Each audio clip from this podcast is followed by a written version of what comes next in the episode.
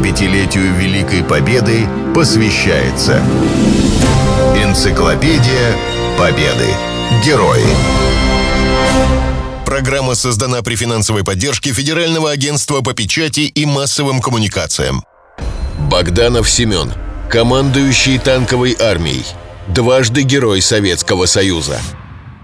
Семен Богданов родился в семье рабочего Путиловского завода. Семья была очень бедной. На полноценное образование рассчитывать не приходилось. В 1904 году мальчик окончил начальную приходскую школу. Потом экстерном сдал экзамен за 6 классов реального училища. На этом учеба закончилась. Нужда заставила работать. Когда исполнилось 12 лет, Семена взяли учеником слесаря на литейный завод. Эта специальность кормила его до 1914 года. Первая мировая война внесла серьезные коррективы. Юноша осознал, что имеет склонность к военному делу и пошел в армию добровольцем. Служил шофером на Северном фронте. Окончил школу прапорщиков и получил под командование пехотный взвод.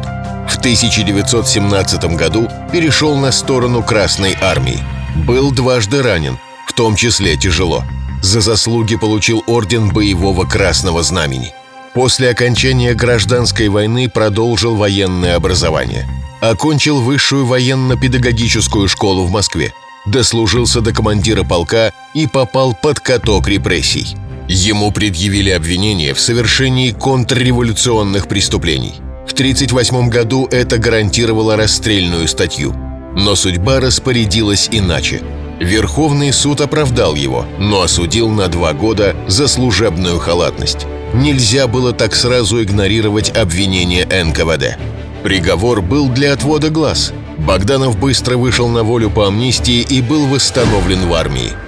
Воевать с немцами Семен Ильич начал с первого дня в должности командира танковой дивизии. Боевое крещение состоялось 22 июня 1941 года. В течение первого месяца дивизия потеряла все танки – Потом было окружение, из которого Богданову удалось вырваться. Во время битвы за Москву он занимал должность заместителя командующего армией по танковым войскам. Столицу удалось отстоять. Но настоящий командирский талант Богданова проявился во время Сталинградской битвы. После Сталинграда полем боя стала Украина. Там Богданов командовал подразделением САУ – самоходных артиллерийских установок. И был этим слегка расстроен – Танкисты считали их испорченными танками, артиллеристы – плохими орудиями. Однако вскоре он убедился, что САУ – могучее оружие. Самоходки не уступали танкам в проходимости, а мощные орудия пробивали любую броню. Характер Семена Ильича описывает в книге «Под грохот канонады» генерал Плосков, во время войны служивший под непосредственным началом Богданова. Солдаты прозвали его «генерал вперед». Семен Ильич не терпел малейшей задержки. Чуть возникала заминка, он уже здесь. Действовал решительно и неумолимо. Всегда бодрый, веселый. Энергия бьет через край. При этом Богданов человек решительный и властный, управляет действиями частей смело, без оглядки. Но никогда не отказывается от доброго совета, прислушивается к мнению своих заместителей, командиров корпусов, начальников служб. И может быть в этом сила его как командарма – Свою первую звезду героя Богданов получил в 1944 году за прорыв обороны противника на Уманском направлении на Украине.